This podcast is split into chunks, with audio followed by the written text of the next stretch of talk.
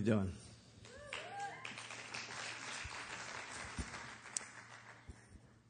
Let me pray, and as I begin the message, I ask that you not move around. Be sensitive to the Holy Spirit, to those that are here, as God would direct our attention to them. And uh, let me pray. Father, thank you for your grace, your love, your goodness. And Lord, we do pray that you speak to our hearts. Thank you for just uh, the music and the words and the encouragement regarding our need of you, Lord, to be saved. We pray, Lord, you will speak to the hearts of those who do not know you that are here tonight. And Lord, for us as Christians, that we be encouraged and warned by you, Lord. So, Father, we thank you. We love you. And we pray in Jesus' name. Amen. Why don't you turn to Romans chapter 1, please? Romans chapter 1, verse 16 and 17 is the proclamation, the proposition of the whole book. Paul says there what he's going to say from different angles all the way through the book of Romans. Book of Romans is just all about salvation. Now, God desires to save men and how he has saved men. And so Paul's declaration about the gospel of Christ is characterized by three things here. Let me read the text.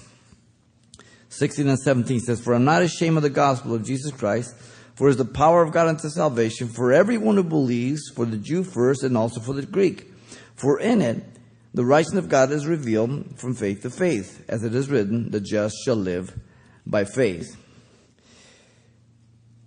The gospel here, first of all, notice, is the proclamation about the gospel. Then he's going to tell us the definition of the gospel, and then he tells us the explanation of the gospel. And that's what he does.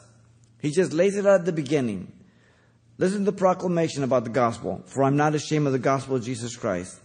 The apostle Paul declared his personal commitment to the gospel. I don't know where you're coming from. Maybe you're a Christian, maybe you're not. Maybe you've heard about, you know, them Christians and Jesus freaks or whatever, weirdos, okay? But Paul was not ashamed. And you know the word ashamed, it means that you're embarrassed for what you've done, for who you are, or what you believe. It holds you back from being courageous. Paul was not embarrassed he didn't feel the shame of this gospel, and he identifies himself with the gospel. Christians have always paid a price through the history of man. They've died for their faith. Persecution has never hurt the church. The blood of the saints is the seed of the church. He didn't think the gospel inferior to the knowledge of his world. Now, today, man thinks he's arrived and he says, Well, you know, you're a Christian, you got to be an idiot to believe that God created the world six days. Really?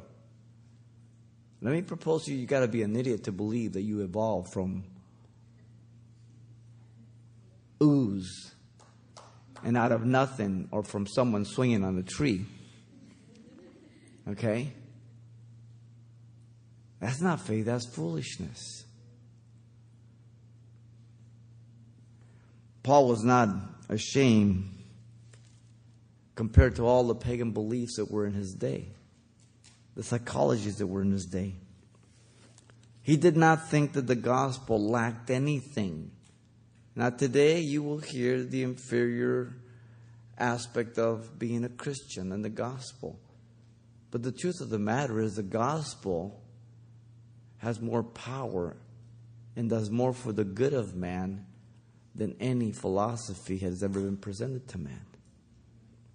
It is when man thinks he's arrived and it gets puffed up that he thinks he is God and he destroys his life. Thinks he can do what he wants, say what he wants because he's not accountable to nobody. And so people end up doing dumb things, making bad choices, bringing consequences to their life that they can't handle, or they just become so responsible that they don't care. They just use people, they live destructive lives because they believe that they're the God. It's all about them. The Apostle Paul declared the gospel was not religion when he said this. No rules, regulations, ceremony. All those things religions give you to do. So you go through rituals, you do certain things to make you feel yourself better. And, then, of course, when you get in trouble, you call upon whatever God it is that you serve, right? And then when you think you're out of the jam, then you put them back on the shelf until the next time you're in trouble. That's how you know you're religious. Now, some people say, well, I don't believe in all that. I'm, I'm an agnostic. Oh, really? So you're ignorant, huh? That's what the word means. Atheist means theo is God, A is negative. Any A before a Greek word, it's negative.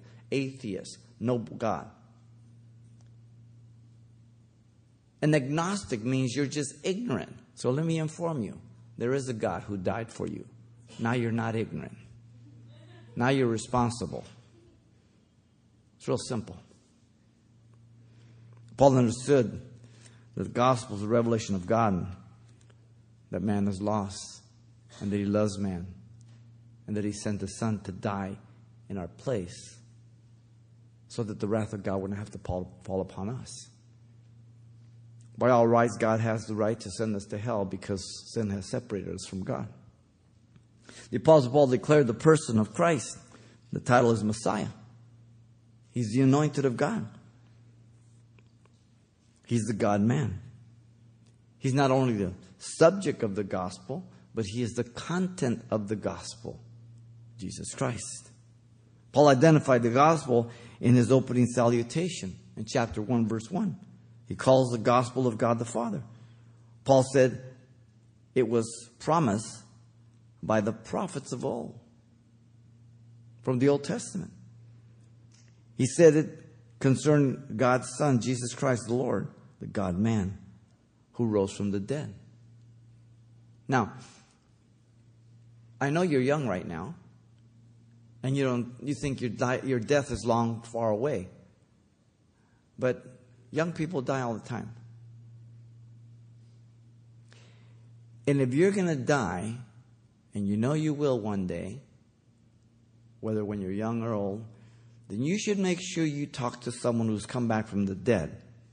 Because he's the only one that knows what happens after death. And the only one who has done that is Jesus Christ. Allah didn't rise from the dead. Krishna hasn't risen from the dead. Buddha didn't rise from the dead. So why would you talk and believe in those gods who know nothing about life after death? When their life was terminated by death itself. It's kind of foolish, huh? It's like going and buying a car from a person that's ripped you off already. You're going to buy a second car from them? Hmm. And this gospel is for the grace of God, unmerited favor. We can't work for it. He gives it to you if you believe the revelation of God that He loves you, He died for you. That's what faith is all about. But being a Christian is a commitment of your whole life, not just a little department of it or a compartment. You know, like the pig and the chicken, they had a conversation about um, commitment to help the farmer in making breakfast. And the chicken said, uh, Well, I'll provide the eggs. And you can provide, provide the bacon. And the pig hesitated. You see, the chicken would be involved, but the pig would be committed. Okay? Too many people that want to be Christians are, are chickens. They don't want to be a committed pig. And by the way, that's what you are. And that's what I am a sinner. I like to wallow in the mire. Okay? We want to talk about man, how good he is. Good for what? Good for nothing. For sinning. If you think you're good, give me five seconds with you. I'll show you how bad you are. Won't take me long. We're sinners by nature.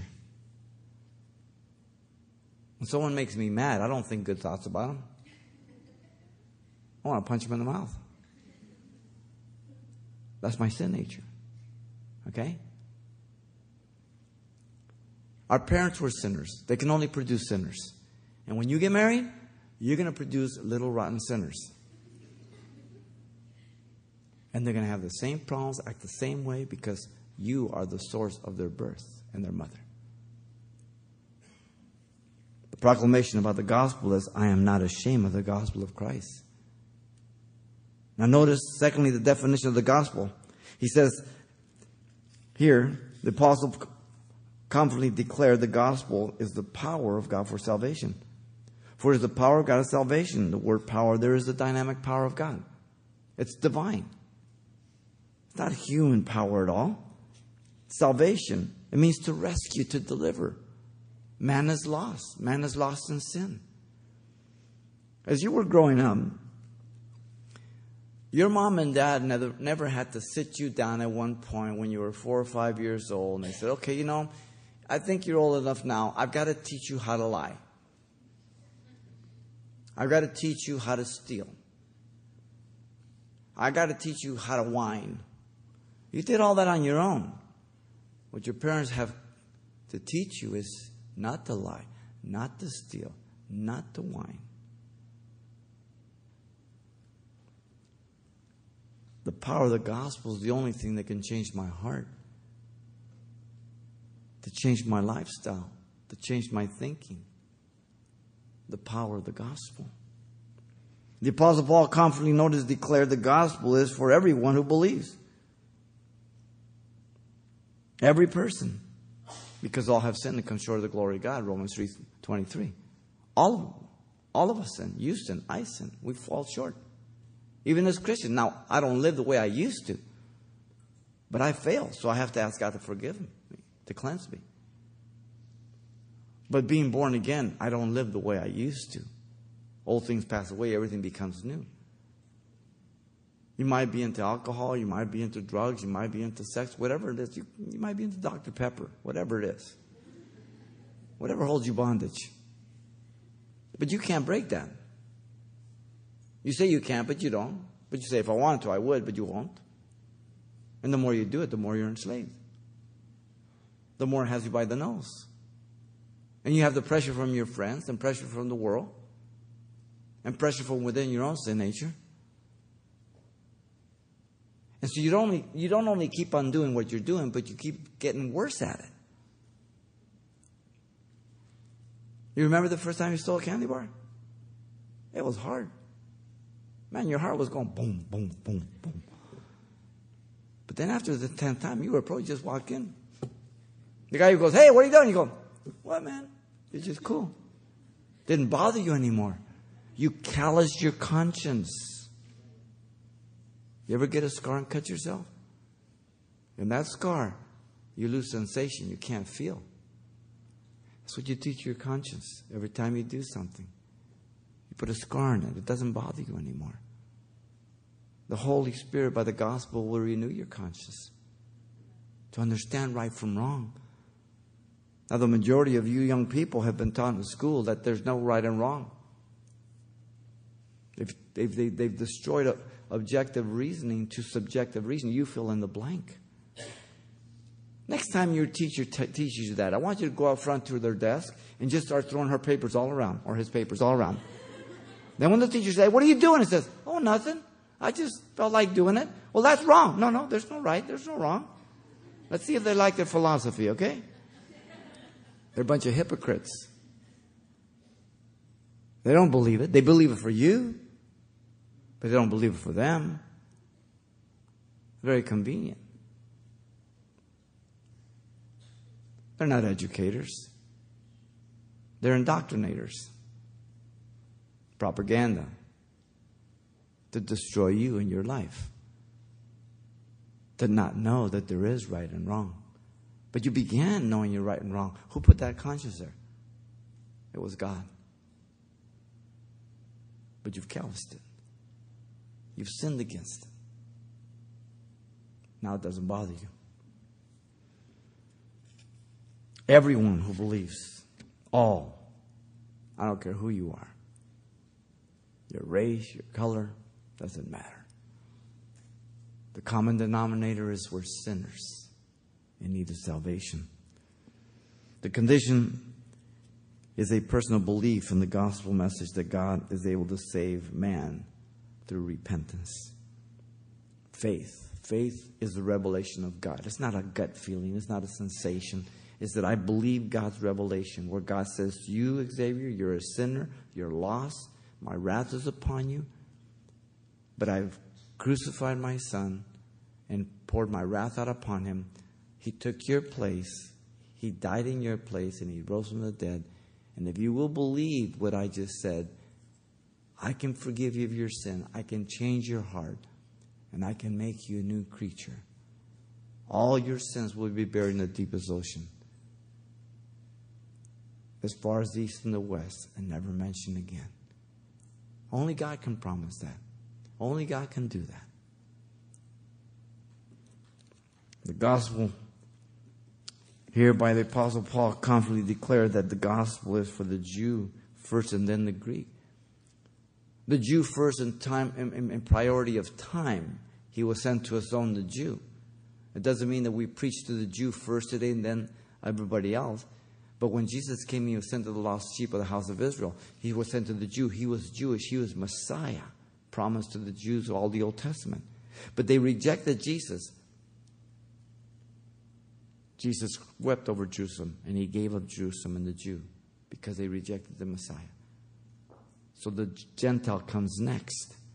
Doesn't mean we don't preach to Jews, but there's no priority of importance. It was a priority of time. And once they gave up their Messiah and Jesus pronounced judgment over them, we preach the gospel to anyone, everyone. Nobody's favored because all have sinned and come short of the glory of God. So the proclamation of the Gentiles was in fulfillment of the promise to Abraham way back in Genesis 12. In you shall all the families of the earth be blessed. Verse 3 of Genesis 12. The Gentile were always part of God's plan, not plan B because the Jews failed. No. God knew it all along. Luther said that John 3:16 is the heart of the Bible. Listen how he put it. God, the greatest lover, so loved the greatest degree, the world the greatest number, that he gave the greatest act. His only begotten Son, the greatest gift, that whosoever, the greatest invitation, believeth the greatest simplicity, in him, the greatest person, should not perish, the greatest deliverance, but the greatest difference, have the greatest certainty, everlasting life, the greatest possession. His motivation? He loves you. He died for you.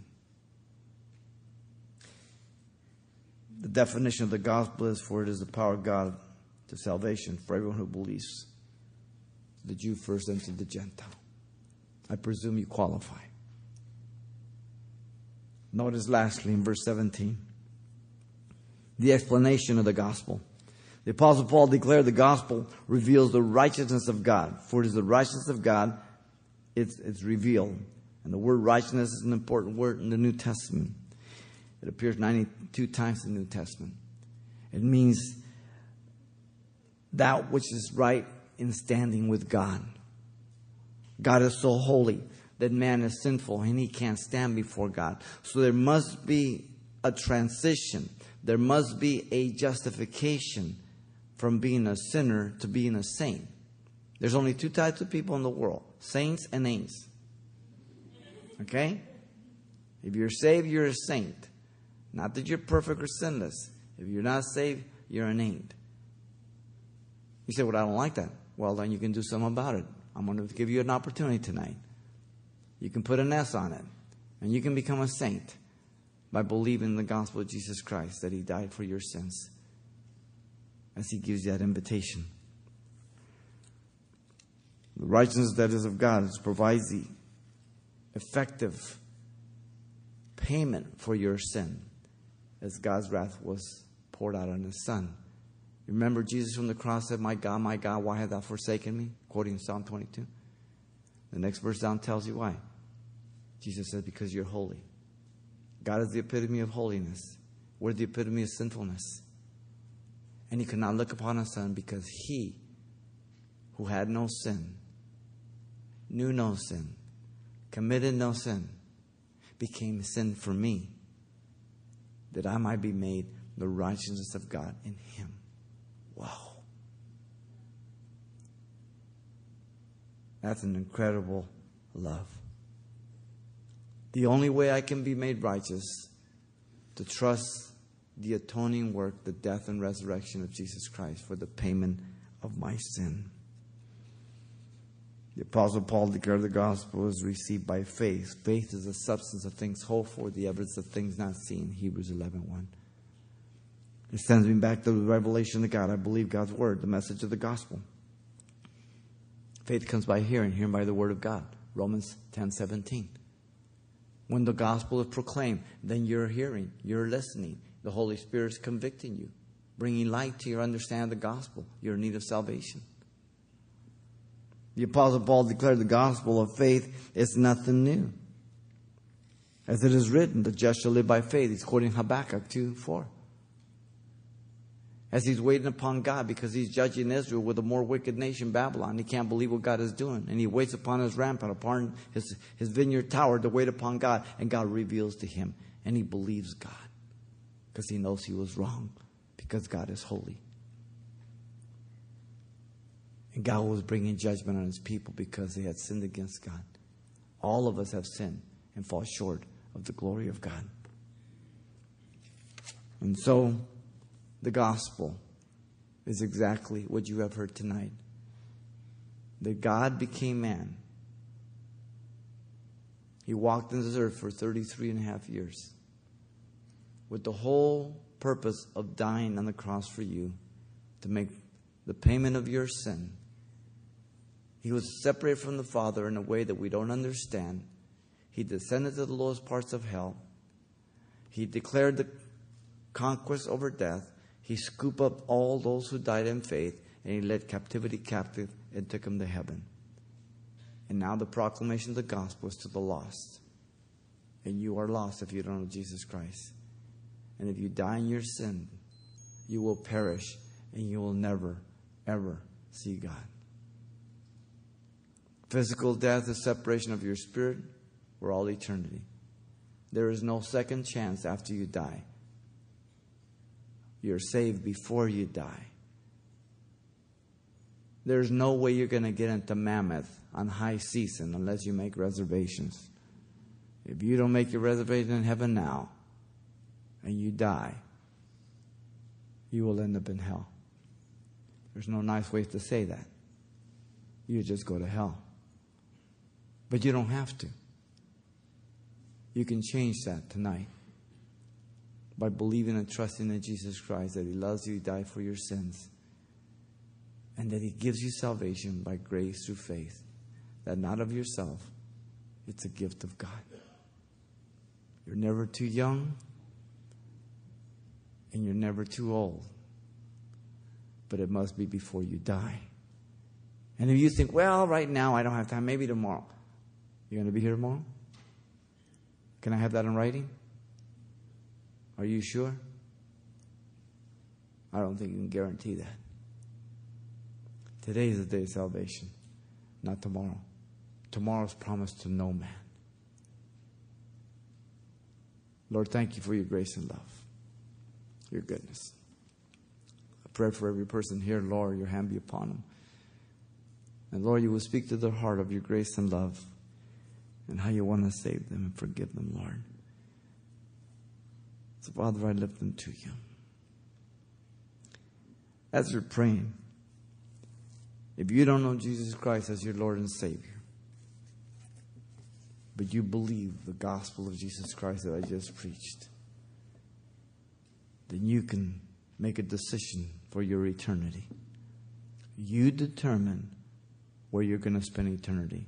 Not your mom, not your dad, not your pastor, not anyone else but you. If you want to be born again, you want to be forgiven for your sins, just slip your hand up and slip it down. Then we're going to say a prayer. God knows who you are, and He'll save you right where you sit. This is between you and the Lord, no one else. And He will change you and transform you as you look to Him and you trust Him. If you want to be born again, I'm going to say this prayer. He always requires a prayer of repentance. Repentance means a change of mind, a turn around, about face. Did you agree with God with what I've shared? So if you want to be born again right now, You can repeat this prayer right where you sit, and by grace through faith, He's going to save you, forgive you, and give to you eternal life. Father, I come to you in Jesus' name. I ask you to forgive me, Lord, for all my sins. Give me a brand new heart. Fill me with your Holy Spirit. I accept you as my Savior and my Lord. In Jesus' name I pray. Amen.